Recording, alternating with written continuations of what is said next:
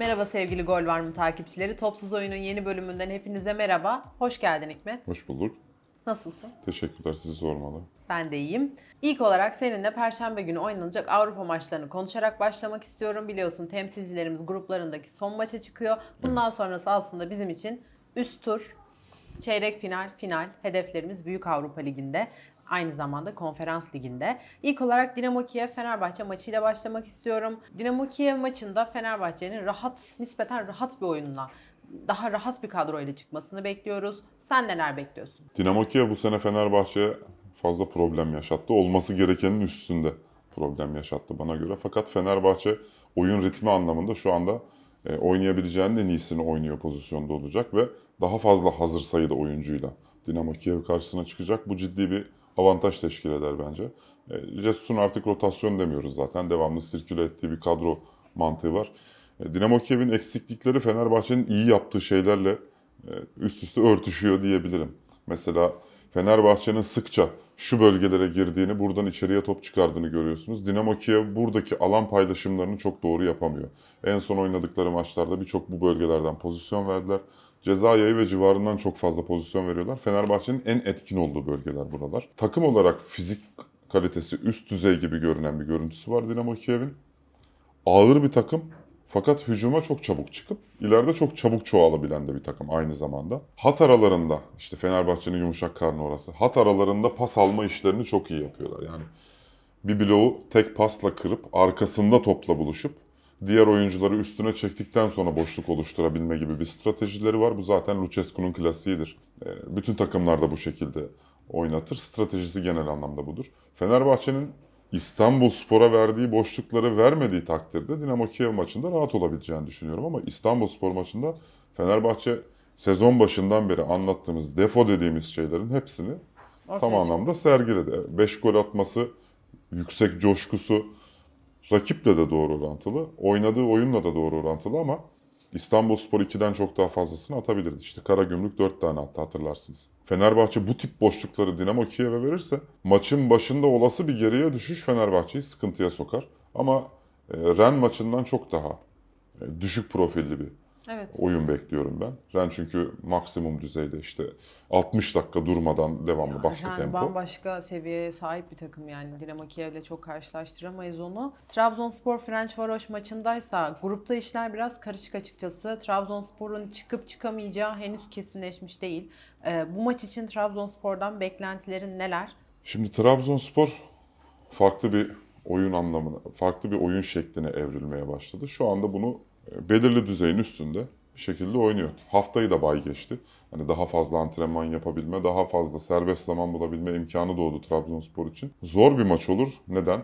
Ferencvaros'tan kimse böyle bir performans beklemiyordu muhtemelen. Grubunda işte lider pozisyonda olacağını, işte sene başında kurallar çekildiğinde muhtemelen Ferencvaros da düşünmüyordur bunu. Şimdi oyun tarzı olarak rakiplerine çok ters gelen ve çok sık karşılaşılmayan bir oyun anlayışı var Ferencvaros'un. Ön alana çıktıkları zaman santrforları geriye koştuğunda kanatlar ileriye deplase oluyor. Yani birbirinin tersi yönünde hareket eden bir takım. O yüzden kontrolü biraz daha zor.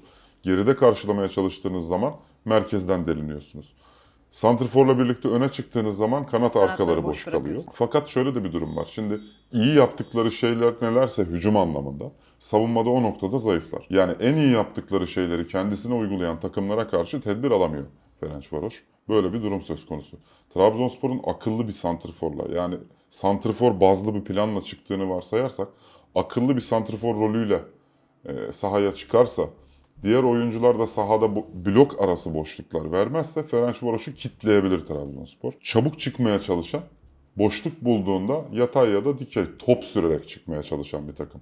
Yani bu aslında Trabzonspor açısından avantaj. Trabzon kendi ekseni etrafında çok çevik dönebilen futbolculara sahip değil. Dolayısıyla pas yapıldığında blok kırıldığını varsayarsak Trabzon'un geri dönüşü zor oluyor. Fakat dribling yapan oyuncuya tedbir alabilmek daha kolay. Şimdi Trabzon'a biraz daha görece rahat olabilecek bir takım. Kızıl Yıldız'daki o baskı stres unsurunun bu maçta olmayacağını düşünüyorum ben. Gerek saha e, kriterinden dolayı, gerek Trabzonspor'un saldırmak zorunda olmamasından dolayı. Çünkü Kızıl Yıldız'da e, Trabzonspor'un bir an önce skoru bulup rakibin skor baskısı altına girmesi gerekiyordu. Üstüne gelmesi gerekiyordu. Sonra Trabzon kontralarla vuracaktı. Fakat senaryo planlandığı gibi gitmedi. Şimdi French Varoş'un eksikliklerini Trabzonspor'da işleyebilecek doğru oyuncular var birincisi. İkincisi Trabzonspor ters ayaklı kanatlar oynatırsa özellikle şu bölgelerde ve ceza yayı civarında rahatlıkla pozisyon bulabilir. Orada pozisyon bulduğunda atabilecek bir Bakasetas var, Evet. Hamşik var. Bu noktada çok etkiler. Onların Umut Bozok da varlığı. geri çekilip oralarda şut imkanı bulabiliyor. Trabzonspor'un işlemesi gereken bölgeleri doğru işlediğini varsayarsak Ferencvaroş maçı çok zor geçmez. Yani grupta şimdiye kadar oynanan maçlar içerisinde Ferencvaroş için en zor maç muhtemelen bu maç olacaktır. Trabzonspor için de aslında beklentilerimiz e, maçı galibiyetle tamamlayıp gruptan çıkmayı garantilemiş e, olmasını istiyoruz.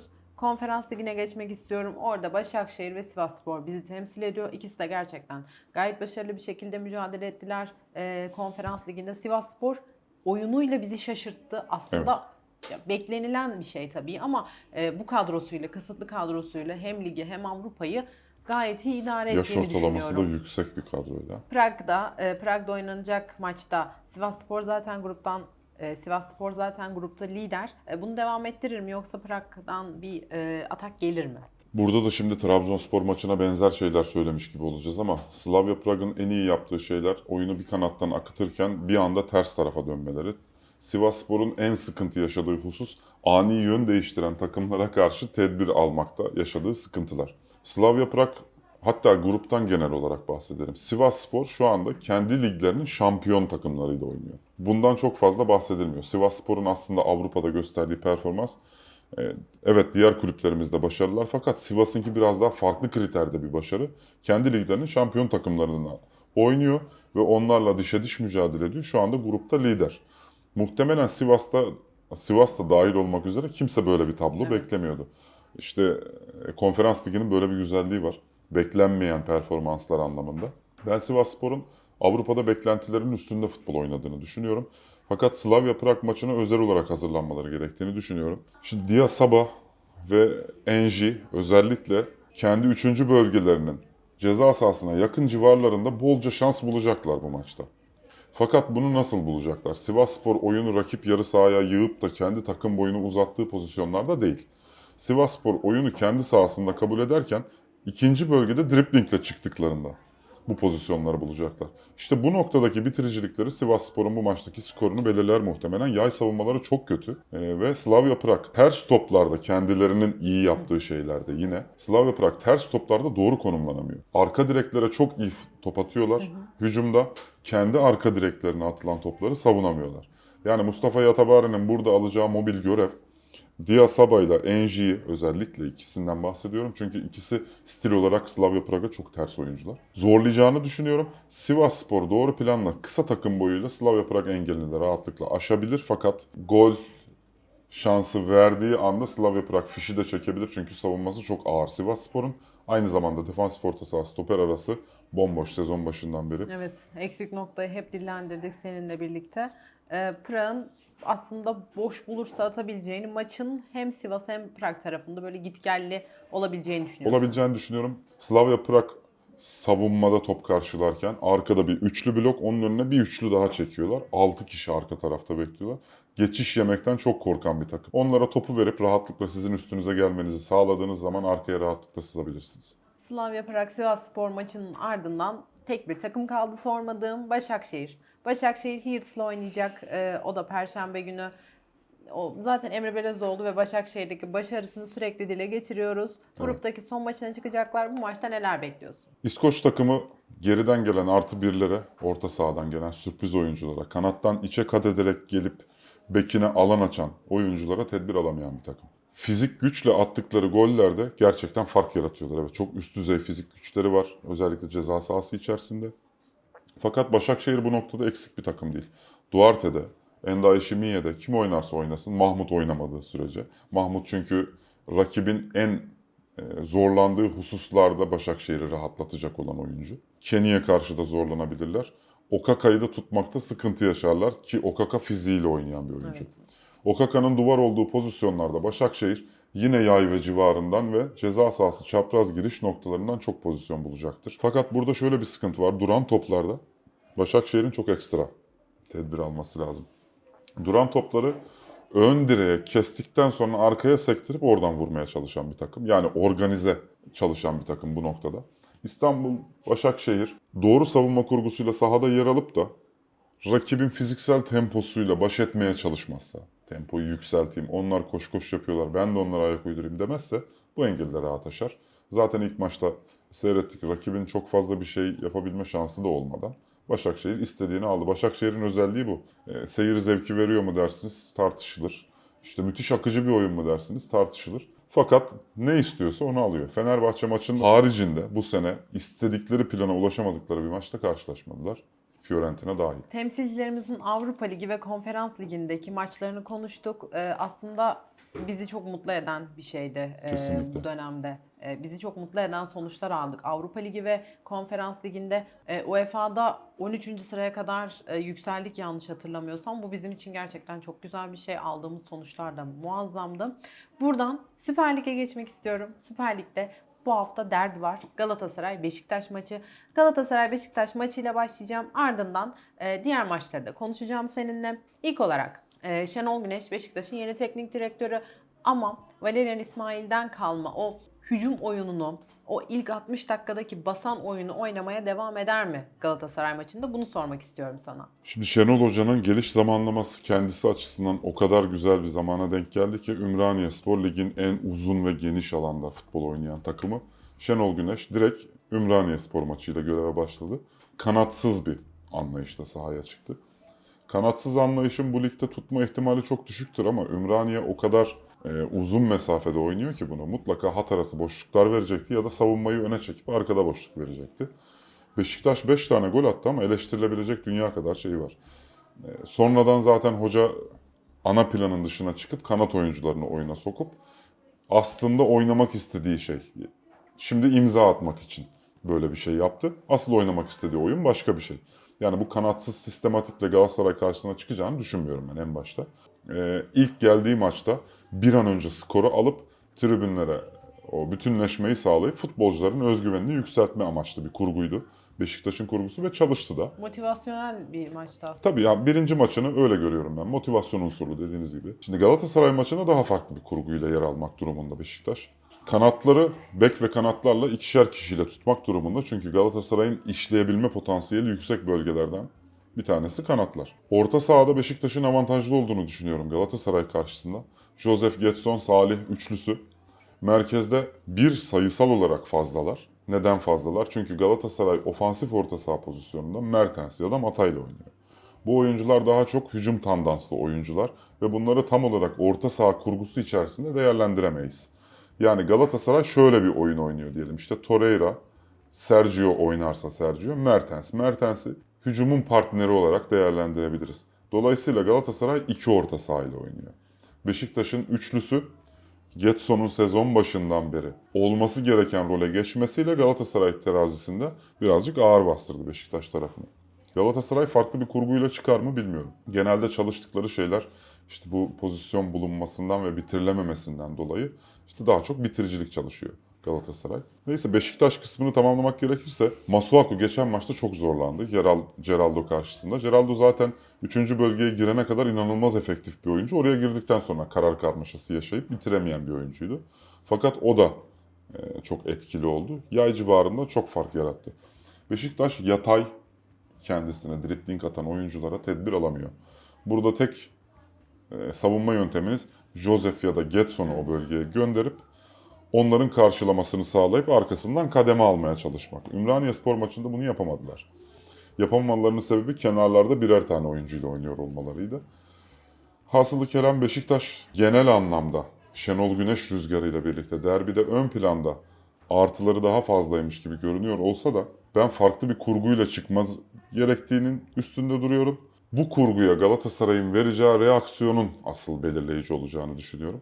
Zaten e, programdan önce sohbet ediyorduk. Şenol Güneş'le Okan Buruk'un çıktığı derbi kabiliğinden maçlarda öyle çok fazla gol Evet.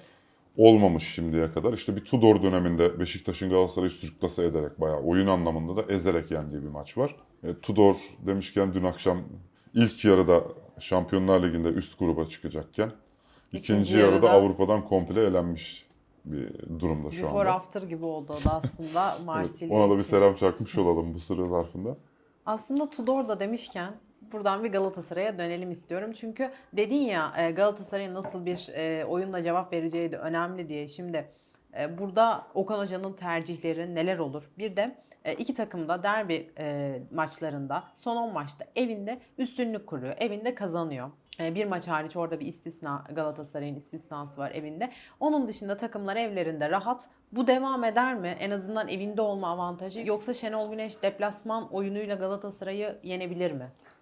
Şenol Hoca'nın kontrol oyununu çok fazla e, ön planda tutup başarılı olduğunu düşünmüyorum. Şimdiye kadarki kariyeri boyunca baktığımızda genelde teknik anlamda savunmayı ön planda tutan bir hoca değil. Şimdi büyük coşkuyla maça çıkarsa Beşiktaş, benim bir an önce fişi çekmem ve giyotine indirmem lazım mantığıyla çıkarsa, Galatasaray da buna cevap vermeye çalışırsa bol e, kartlı bir derbi izleriz muhtemelen. Galatasaray'ın fırsat buldukça idmanlarını seyretme imkanım oluyor. Fırsat buldukça gidiyorum izliyorum. Galatasaray gerçekten bitiricilik çalışıyor. Şimdi burada bir paragraf açmak istiyorum. Galatasaray'ın e, expected goals beklenti, gol beklentisiyle alakalı konuşulan bir durum söz konusu. Galatasaray'ın gol beklentisi yaratan şutlarına baktığınızda şimdi farklı kuruluşlar farklı şekilde değerlendiriyor bunları. Bir şut çektiniz kaleciden döndü. Bir daha vurdunuz savunma oyuncusundan döndü. Bir şut daha çektiniz direkten döndü diyelim. Bunu tek pozisyon sayan istatistik kuruluşları da var.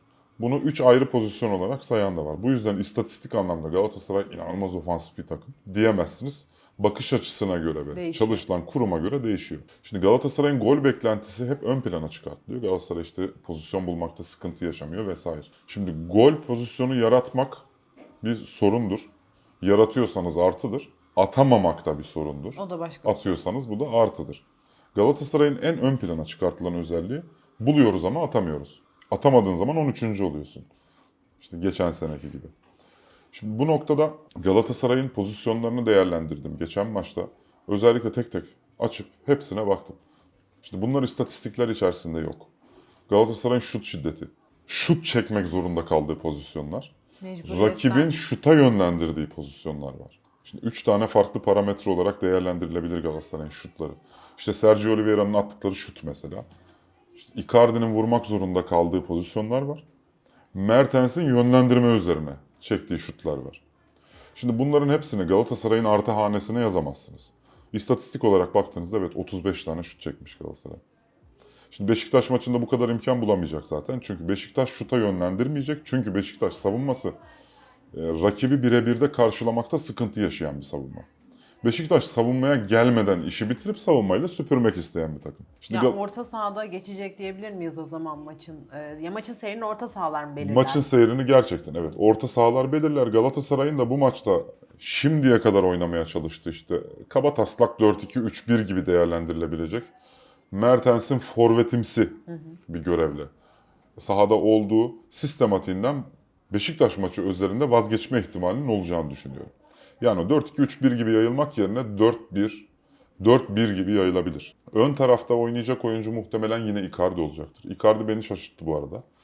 E, Gösterdiği performansla işte kenarlara yaptığı pres, takım arkadaşlarını devamlı ön alan baskısına yönlendirmesi. İşte her zaman ön alan baskısı yapılmıyor ama bunu istiyor olması önemli. Mertens'in gol bölgelerine daha fazla girmeye başlaması oynadığı sistematikle alakalı. Beşiktaş maçında bu kadar şans bulamayacak. Mertens'in doğru konumlanması gereken pozisyon stoperlerle Josef'in arkası olması gerektiğini düşünüyorum. Galatasaray orayı pozisyon işleyeceği bölge olarak değil, istasyonu olarak kullanırsa Beşiktaş'a çok ciddi problem yaratır. Şimdi bunu isterseniz açayım. Galatasaray pozisyonu şu bölgede bitirmeye çalışmak yerine pozisyonları burada istasyon olarak kullanıp orayı geçiş olarak kullanırsa Beşiktaş bu noktada çok sıkıntı yaşar.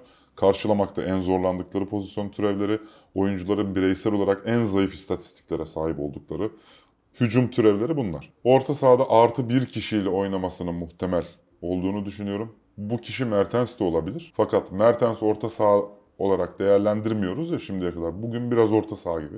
Değerlendirebiliriz. Torreira tek kalır savunma önünde. Torreira'nın savunmada tek kalması aslında şu hemen aklıma geldi. Bu tarafta Icardi'yi konuştuk ama Beşiktaş'ta Vegors'u e, Galatasaray'ın savunması tutmakta zorlanabilir mi diye düşünüyorum açıkçası. Çünkü Vegors gayet iyi. Yani şut yüzdesi olsun işte e, gol zaten e, neler attığını hepimiz izliyoruz her maçta performansını. Galatasaray tutmakta zorlanır mı? Vegors'tan e, beklentileri neler bu maç için? Beşiktaş Vegors'u efektif hale getirmek için kanatlardan bir tanesinden feragat edip e, Cenk Tosun'la oynayabilir. Cenk Tosun'un Larin rolünde oynayabilme ihtimalini ben biraz daha önde görüyorum. Neden? Vegors stoperlerle boğuşma konusunda cesur olsa da Galatasaray stoperleri konumlanma anlamında sıkıntısı olan stoperler değil. Abdülkerim hava toplarında çok rahat geçit verilebilir, e, çok rahat aşılabilecek bir stoper değil. Nelson da konumlanma anlamında hep doğru yerde olan bir stoper. Yani Vegors'u stoperlerle dövüştürmek yerine Beşiktaş Vegors'u duvar olarak kullanabilir bu maçta. Torreira'nın arkasında, stoperlerin önünde konumlanacak şekilde. Ve Vegors'un boşalttığı alanlara Cenk Tosun'u sokabilir. İşte aksiyonun ilerleyen dönemlerinde Vegors tekrar gol kadrajına girer ama orada stoperlerle boğuşmak İstasyon durumundan kurtarabilir. Şenol Hoca. Bunu Hamza Hoca Galatasaray'da görev yaptığı dönemlerde Burak Yılmaz'ı markajdan kurtarmak, kavga dövüş işini Umut üzerinden yürütmek üzerine ön alanda iki forvetle oynuyordu ama 1-1 gibi oynuyordu. Burak biraz daha geriden geliyordu. Yani Umut rakip stoperlerle boğuşan oyuncu, ondan sekenleri ya da arkaya bıraktıklarını toplayan oyuncu da Burak'tı ve bu şekilde maksimum performanslarından birisini verdi. Vegors'tan da olası Burak Yılmaz rollendirmesi, alması sürpriz olmaz Şenol Hoca'nın. Ön alan oyuncularına çok ilginç bir dokunuşu var. Mutlaka bir e, forvet oyuncusunu kariyerinde bir noktadan başka bir noktaya kesinlikle getiriyor Şenol Hoca. Muhakkak. Bir yükselişe geçirdiği kesin. kaleci olmasından dolayı mıdır? E, zamanında kaleciydi Şenol Hoca. Santrforların artı eksi özelliklerini en yakından gözlemleyen oyuncu. Kalecilerden genelde çok başarılı teknik adamlar çıkmaz ama Şenol Hoca'nın özellikle uç noktadaki oyuncular işte ileri uç oyuncularına dokunuşu Çok iyi. maksimum düzeyde. Türkiye'de bu kalibrede bir adam daha say derseniz Galatasaray'ın teknik direktörü Okan Buruk sayılırdı bugüne kadar. Şimdi birazcık tartışılıyor olsa da. Bu konuda Şenol Güneş'in farklı bir plan ihtimalini ben üst düzey görüyorum. Galatasaray'ın orta sahada göstereceği sayısal denge artı oyun planı oyunun belirleyicisi olacaktır. Banko Beşiktaş favori diyemiyorum. Haftanın diğer maçı olan Fenerbahçe Sivas maçına geçmek istiyorum. Ee, Sivas Spor'dan aslında programın ilk kısmında Sivas Spor'dan söz etmiştik Avrupa'daki performansıyla. Peki Fenerbahçe'nin önünde de e, bu başarılı çizgi devam edebilir mi? Yoksa e, Jorge Jesus Sivas Spor'un defolarını ortaya çıkarır mı? Fenerbahçe'nin 3. bölgede kalabalık bir şekilde ön alan baskısı yaptığında rakip çıkarken ya da kendi arasında paslaşırken sağladığı başarı üst düzey. Lig potansiyelinin çok üstünde. Fakat rakip geride beklerken böyle bir gayesi yoksa o zaman Fenerbahçe bu noktada sıkıntı yaşayabiliyor. Neden? Fenerbahçe'nin yerleşik hücum setlerinde ciddi anlamda problem yaşadığını görüyoruz sezon başından beri. Ön alanda sayısal olarak bir problemi yok Fenerbahçe'nin. Çabuk çıkışlarda hiçbir problemi yok. Geçiş oyunlarında müthiş performans veriyor. Fakat karşısında yerleşik bekleyen savunmaları açma konusunda şayet rakibin Fenerbahçe üstüne gitme gibi bir zarureti yoksa sıkıntı yaşayacağını düşünüyorum. Emre Mor belirleyici oyunculardan bir tanesi olacaktır. Çünkü Sivasspor'un eksik ve zayıf olduğu bölgelerde en efektif performans veren oyuncu şu anda Emre Mor. Sivasspor'un eksikleri neler? Sezon başında hep defansif orta saha, stoper arasındaki boşluktan söz ediyorduk. Hala mevcut. Fakat son iki maçında Sivasspor'un stoper sağ bek arasında inanılmaz boşluk verdiğini gördük. Şu bölgeye girip çıkan herhangi bir oyuncunun bir şey üretmediği bir pozisyon olmadı. Zaten Rıza Hoca geçen maçta henüz işte 30'lu dakikalarda ikişer tane artık değişiklik yapmaya başlarken şeyi mesajını vermişti. Doğru kurguyla çıkmadık toparlamamız lazım. Mesajını vermişti geçen maçta. Fakat bu çalışmadı aldığı tedbirler. Aynı bölgelerden yine gedik vermeye devam etti Sivasspor. Fenerbahçe şu bölgeyi işleyebilecek birçok oyuncuya Evet. sahip. Şu bölgeyi işleyebilecek birçok oyuncuya sahip. Batshuayi'nin bitirici vuruşu üst düzey yaptığı noktalar Sivasspor'un en zayıf olduğu pozisyonlar. Buradan da aslında bol gollü bir maç beklediğini görüyorum. Şimdi bol gollü olmaması için işte Sivas Spor'u burada tutucu taraf olarak değerlendiriyorum. Fenerbahçe'yi atıcı taraf. Çünkü Sivas Spor biz çıkacağız Fenerbahçe ne kadar tempo yaparsa biz de o kadar yapacağız diyebilecek bir takım değil. Sivas Spor Fenerbahçe'yi tutabildiği kadar dar ve sıkı bir alanda tutup çabuk çıkmaya çalışıp fiş çekmeye çalışacaktır. Çünkü buna uygun oyuncuları var. Fenerbahçe'nin tek kenar oyuncusuyla oynama gerçeği var. İşte üçlü stoper oynadığınız zaman böyle bir dezavantajınız oluyor. O zaman ne oluyor? İç oyuncularını ya da forvet arkalarını kenara yönlendirmek zorunda kalıyor Fenerbahçe. Bu Fenerbahçe'de şöyle bir handikap yaratıyor. Rakip 2'ye 2 kenardan geliyorsa merkezde boşluk yaşıyor Fenerbahçe. Rakip merkeze doğru hareketlenip diagonal terse top attıysa Fenerbahçe kenarlarda Kenarda. sorun yaşıyor. Yani buradaki mesele rakibin hücum aksiyonlarındaki senkronizasyonu doğru planlaması. Fenerbahçe'nin sezon başından beri anlattığımız defolar hep aynı. Jesus kendisi de söylüyor zaten. Biz çok riskli bir oyun oynuyoruz. Merkezde eksik kaldığımız pozisyonlar oluyor ama biz oynadığımız oyundan keyif alıyoruz. Netice aldığımız sürece problem yok diyor.